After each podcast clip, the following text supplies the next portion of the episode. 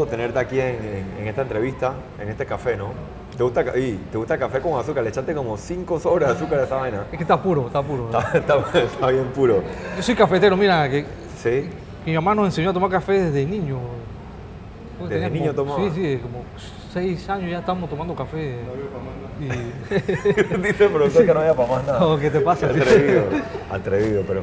Pero sí No. era una como costumbre muy, muy de allá donde, donde ella venía, digo, del interior, ¿no? Entonces, toma- que los niños ¿Tú también, tomaran te café. creaste, tú también te creaste en el interior. No, no, soy ¿No? capitalino. ¿Capitalino? Sí, totalmente, sí.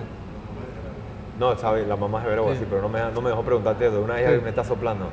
Pero Elmiro, mucha gente dice que tú eres la mente eh, siniestra de Davis, de la cáscara. De la cáscara, sí, mucha gente me dice eso, pero, pero no, hay momentos en que... ¿Pero tú prefieres la mano Sí. izquierda o la mano derecha de Davis? ¿Ah? No, ninguna. Ninguna las dos. ninguna. no, no, no, que va. No, pero mira, eh, la gente dice eso, pero la cáscara está conformada de varias, varios, varias mentes. Siempre hay gente, inclusive la gente de producción, ayuda a tus ideas. O sea, te- tú das una idea que es una base y ellos te la, te, la- te ayudan, te la, te la mejoran, ¿no? Claro. Así que yo no puedo considerar entonces que sea la mente total. Ahora, creativa. ¿tú cómo empiezas con el tema de las caricaturas? Porque tú, eres un, tú dibujas caricaturas y, y es más, lo vemos mucho en, en la televisión, en la noticia, cuando están hablando de la parte de caricaturas, "Ay, ahí está la de Delmiro y todo el mundo hace hasta un alto porque son, son interesantes, ¿no? Sí, nos han dado buena, buena publicidad y estamos contentos con eso. El gremio está, está contento porque le ha dado un- a la caricatura, a los caricaturistas le ha dado cierta, cierto realce, ¿no? Que, Claro. pero mira, todo- todos, los niños, todos los niños dibujan. O sea, yo de niño, yo no tengo noción de haberme sentado a escribir una plana del tablero de primer grado, imagínate, primero, segundo grado, no sé cómo me perdí las vocales y yo nada más era dibujar. ¿De verdad? Y así me mantuve, sí, todo el tiempo dibujando. ¿Y cuántos años tienes ahora? Che, tengo que decirlo. Cincu- cin- 54, 54. 54. Ah, no. Sí. Te falta todavía. Uf, tienes muchos No, años me falta pintarme las canas. eh, las- Mi, mi esposa no quiere que me las pinte. ¿No quiere que te las No, no, pinte? No, no sé por qué. Ahora, tus caricaturas siempre tienen algo de, de- de crítica contra el político, contra la sociedad, contra cosas malas que ves. Utilizas la caricatura para expresar ese, ese sentimiento, esa, es una expresión. Sí, definitivamente, sí. No solamente a los políticos, a veces trato de, de criticar a la sociedad, al, al mismo, al pueblo panameño también, porque considero que muchos de los males que tenemos es el mismo pueblo, el que, misma perso- las mismas personas, los que conformamos la sociedad, los que hacemos que pasen esas cosas, ¿no? Que tenemos las herramientas para cambiar y no lo hacemos. Y tú, tú dibujas lo que tú sientes. A veces, a veces. No todo lo puedo decir. no todo lo... O sea, hay cosas que hay cosas que sí, hay que no que, tú tienes, sí, hay cosas que tú tienes que guardártelas porque entonces vas a tener, no sé, vas a tener más, más crítica, más... Inclusive a veces lo he hecho, he hecho caricaturas que me han ocasionado eh, señalamientos, gente que se ha molestado por, por yo decir lo que yo, yo pienso, lo que, o como yo veo las cosas, pues. Claro. No te han, no demandado. ¿no? No, no. Gracias a Dios. He tenido gente que se ha quejado, que se ha quejado por la caricatura, pero Pero hasta ahí. hasta que haya una demanda, no. Ahora te iba a decir un chiste gallego, pero después me di cuenta aquí que también tienes orígenes gallego y de Veragua. ¿Cómo así? Sí, mi papá, es- mi papá es gallego, sí, mi mamá, mi mamá es de Veraguas, de, Ajá. de Chitra, allá de la tierra de Genaro López. Genaro López. Y sí, mi papá es gallego, mira, y, pero mi papá, él, él tolera los chistes, mi papá, o sea, ¿A la- ¿Le gustan los chistes gallegos? Sí, él no, le da igual. Sí.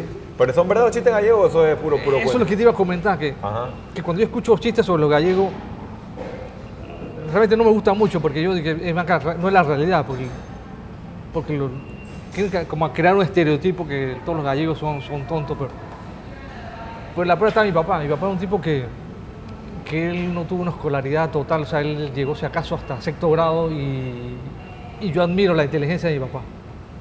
Un tipo que sigue luchando, tiene más de, más de 75 años y todavía sigue Está aquí en. Panamá Sí, contigo, Aquí en ¿no? Panamá, sí.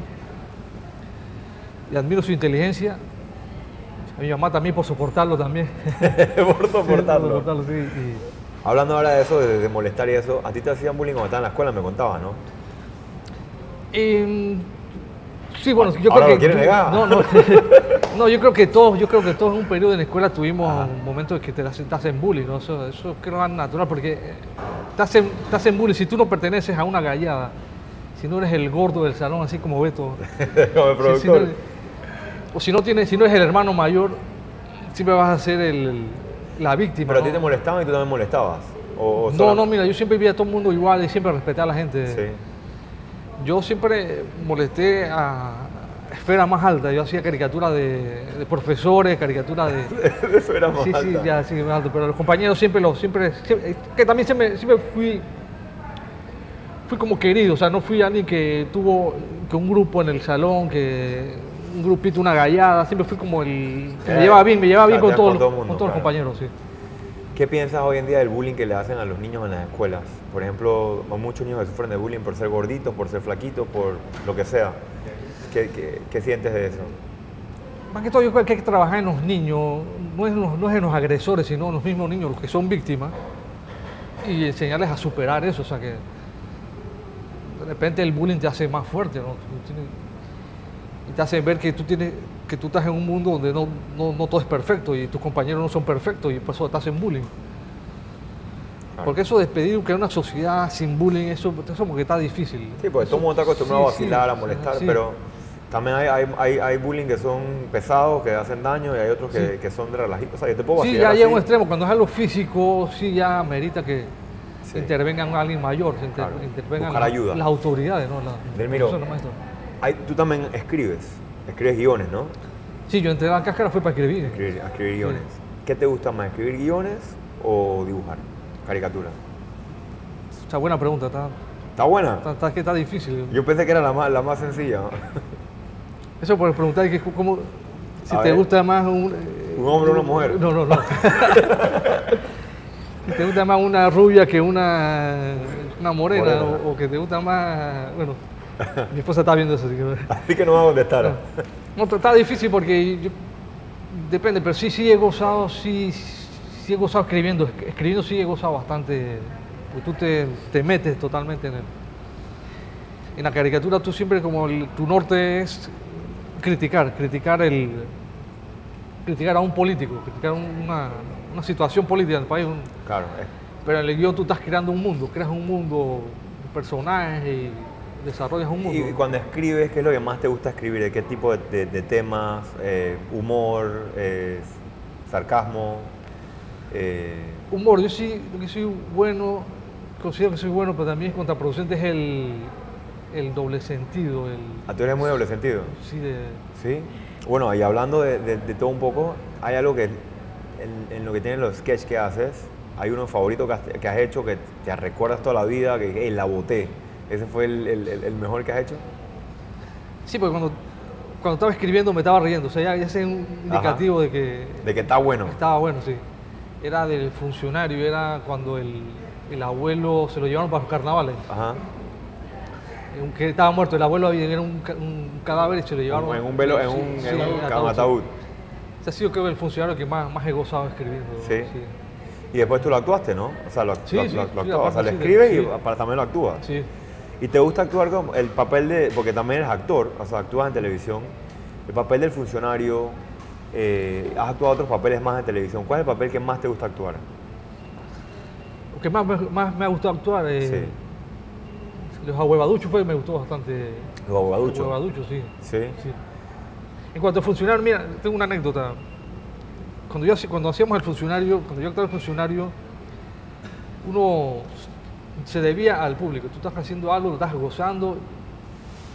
Y a nosotros no nos importaba hacer ridículo. O sea, mi papel que yo hacía en funcionario, o sea, para mí era, bueno, hacer reír. Darlo todo por el todo. Sí.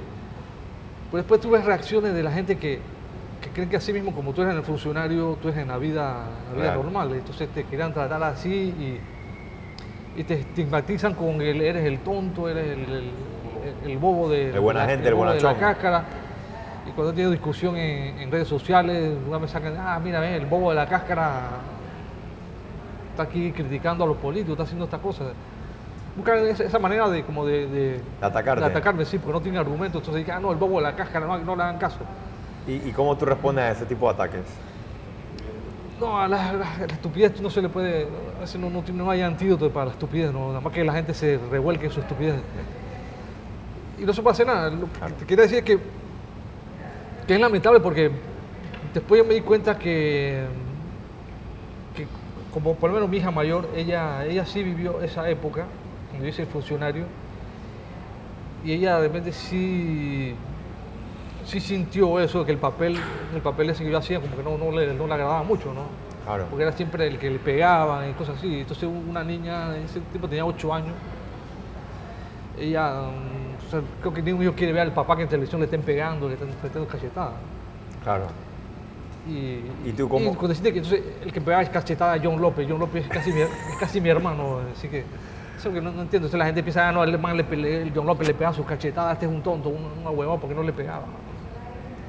Pero lo, lo disfrutaste, ¿eh? El papel lo has, lo has disfrutado, digo, llegaste a, a ser reconocido, yo creo que como un buen actor en la cáscara a través de ese papel, ¿no? Sí, sí, porque, porque la mayoría de la gente sí, sí, sí me ha reconocido por la calle y sí, sí le gustó el, Ahora, el, el papel, el funcionario. Si tuvieras que sí. volver a elegir un papel, y vamos a decir que vuelves a tu hija tiene 8 años, tú tienes que volver a repetir esto, ¿volverías a ser el funcionario o no? Sí, sí, Sí lo volvería a sí hacer. lo volvería a hacer, sí. Sí. O sea, que te gustó. Pero obviamente hay, hay gente que se aprovechó de eso para, para hacerte sentir mal y... Sí, porque al final tú no tienes que hacerle caso a todo lo que dice la gente por la calle, o sea, tu, tu vida es tu familia, ¿no? Y Claro. después que tu familia entienda lo que tú estás haciendo, ya Eso es lo más la importante. opinión, la opinión de los demás, o sea, no importa. Hablando del periódico, tú trabajaste en el Camaleón, ahí conociste a, a- a Davis, tengo entendido aquí según lo que escribe el productor. Pero cuéntanos un poquito cómo se conocen tú y Davis. O sea, ¿qué, qué es? el ¿Amor a primera vista? ¿Cómo fue, o sea, ¿cómo fue la, la relación? Y que amor a primera vista. no, no. Con David, mira lo que pasó. Que hicimos un semanario de, eh, de caricatura que se iba a llamar El Camaleón. Ajá. Lo copiamos de Venezuela porque para el tiempo de la dictadura el, los periódicos lo cerraron, entonces el dueño del periódico se fue a, a vivir a Venezuela. Fue exilado a Venezuela. Exiliado. Entonces en Venezuela hay un camaleón que salía dentro de un periódico. Entonces él, como él era aficionado a la caricatura, cuando vino a Panamá quiso hacer lo mismo. Y por eso le puso también igual el camaleón. O sea que a nosotros no nos pareció, porque bueno, si me suena un camaleón en Panamá, vamos a inventar otro nombre. Pero bueno, él era el dueño del periódico y, le gustaba la caricatura. Entonces me asignó a mí buscar los caricaturistas. Se puso el anuncio en periódico, se necesitaban caricaturistas o gente creativa. Empezaron a mandar sus caricaturas. Entonces, entonces David mandó la suya. Nunca, nunca, nunca lo vi. Me parecieron unas caricaturas muy, muy creativas. Dibujante malísimo. Malo como caricaturista, pero, Tenía pero, yo me fijé fue en las ideas.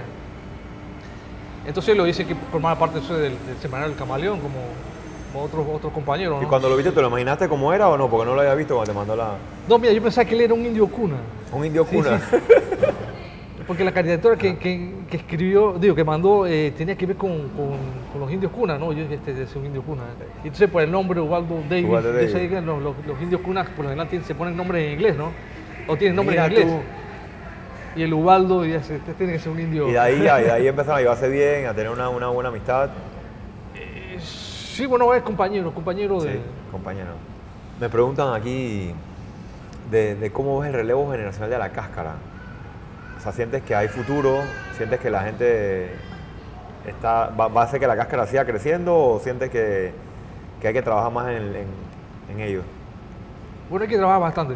Hay Sí. que trabajar bastante porque, porque el fenómeno de las redes sociales como que está influyendo mucho. Entonces, el- las personas creen que solamente con hacer payasada ya, ya tienes mérito para estar en televisión o para hacer un programa o para, o para mantener un, Perdón. un sketch, no solamente con tu payasada. Al principio sí. Tú puedes hacer una payasada por un tiempo, pero no puedes mantener siempre con esa payasada. ¿no? Claro. Tienes que cambiar. Entonces estoy viendo eso, mucho, mucha gente que están llegando es con el afán de, de explotarse ellos mismos, o sea, de, de- ser ellos mismos y no, no actuar y no,